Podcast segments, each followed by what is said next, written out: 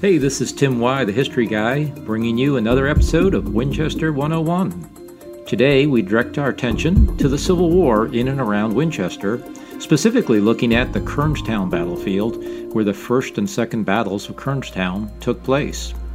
Back in the 1860s, Kernstown was a small, unincorporated settlement along the Valley Pike between the town of Winchester to the north and the town of Stephens City to the south. Today, Kernstown is a growing commercial, residential, and industrial area located partly within the city limits and partly in Frederick County.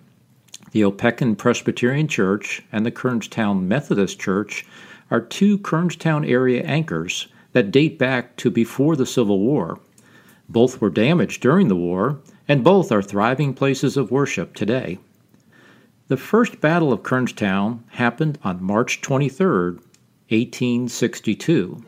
That's just slightly more than 157 years ago before the recording of this podcast. General Stonewall Jackson, with an army of fewer than 3,000 men, acted on bad information, believing that most of the Federal troops had left Winchester, when in fact, Union General James Shields had ordered upwards of 8,000 men under the command of Colonel Nathan Kimball to confront Jackson at Kernstown. First, Kernstown had the distinction of being Jackson's only battle loss.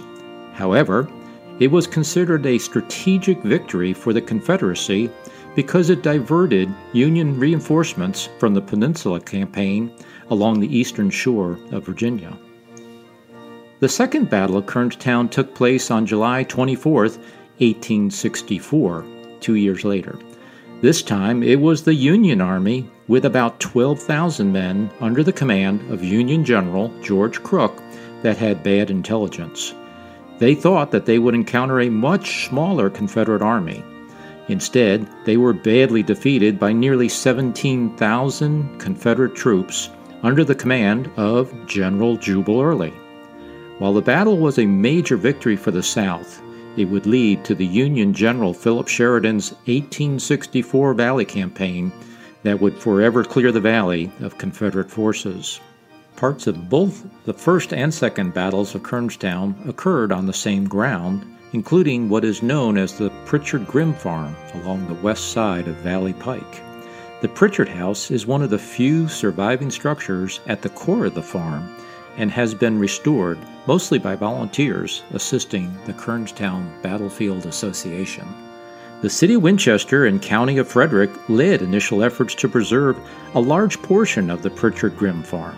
The two governments assisted local nonprofit Kernstown Battlefield Association in the late 1990s to acquire over 350 acres of core battlefield land straddling the city county line.